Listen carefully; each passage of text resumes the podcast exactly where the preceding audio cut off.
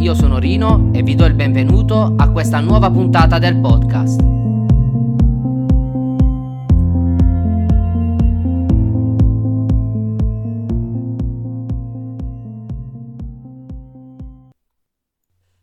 L'episodio di oggi è Non smettere mai di imparare.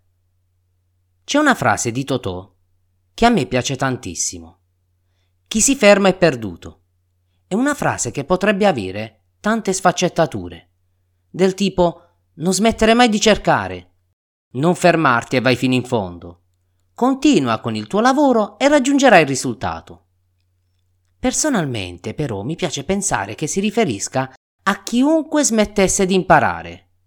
Chi smette di imparare è perduto. Nel senso che non è aggiornato, non è sul pezzo e quindi vecchio, obsoleto, in pratica non desideroso. E come dice il sommo poeta Checco, non vuole magari salire di livello, non vuole migliorare il suo status, non vuole cambiare posizione. Conosco un sacco di gente che mi chiede sovente su come deve risolvere alcuni problemi, soprattutto di tipo informatico. Pazientemente mi adopero per risolvere la questione, cose che a volte sono semplici e a volte un po' più complicate. Aiuto gli amici, anche perché ogni volta che risolvo qualcosa, imparo qualcosa. Mi piace sempre dire non so come si fa adesso, ma se mi dai un po' di tempo, vedrai che lo risolverò. Perché neanche io so tutto. Ma allenato a risolvere problemi apparentemente più semplici, mi sforzo meno e quindi mi è più facile risolverne di più complessi. Dopo aver fatto tutto questo, c'è una cosa che mi fa irritare. Mi chiedono ma come hai fatto? Nel senso che non solo gli risolvi il problema, ma glielo devi anche spiegare. Avendo personalmente un passato da professore e non avendo nessuna intenzione di insegnare qualcosa a qualcuno, anche perché vado sempre di fretta, e quindi mi congedo a loro dicendo che sono andato ad intuito. L'intuito purtroppo viene confuso molto spesso con una botta di fortuna come se ogni volta sia stato fortunato e come se anche l'altro, nel caso in cui avesse continuato a provarci, l'avrebbe risolto. L'intuito, infatti, non è semplice fortuna, ma è frutto di tanti anni d'esperienza.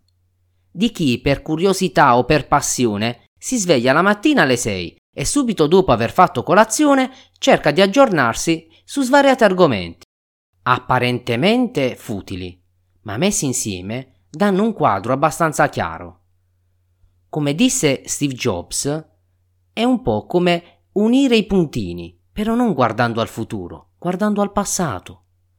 Non contento di tutto questo, quando si ha del tempo, non parlo del tempo libero, ma del tempo che ci spinge a vedere delle cose che non porteranno a nulla o quasi, del tipo vedere alcuni programmi televisivi, quindi quando ho questo tempo leggo. Leggo perché penso che leggere sia il modo migliore per imparare e sicuramente mi dà il tempo per immagazzinare determinati concetti che mi aiutano a riflettere.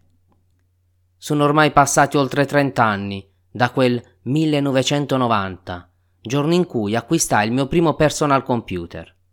E sono ormai 30 anni che ogni giorno cerco di imparare una cosa nuova. Imparare qualcosa che mi spaventa, in quanto fuori dall'ordinario in primo momento apparentemente complicata, ma dopo averla fatta mia diventa semplice.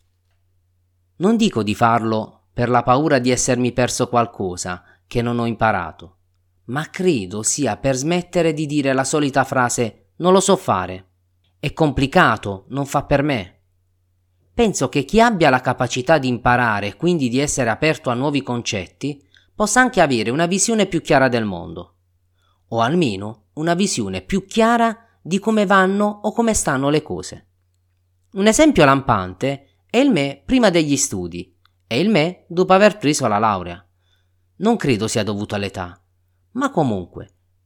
Mentre prima accettavo il loro modo di vedere di certa gente che possedeva determinati titoli di studio, adesso mi rendo conto della loro incapacità.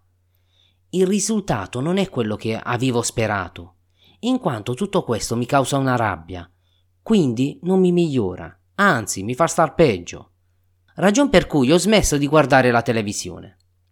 Però credo che una persona che non si ferma, inteso come un soggetto che vuole capire, imparare, comprendere le cose di questo mondo, che ultimamente viaggiano alla velocità della luce, sia più propenso a migliorare se stesso per il beneficio non solo suo, ma di tutti quanti noi.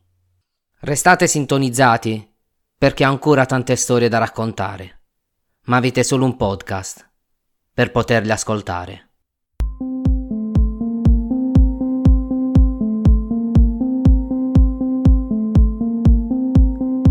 Questo è tutto, ci aggiorniamo sul canale Telegram t.me slash l'angolo di Rino oppure sul blog langolodirino.ml.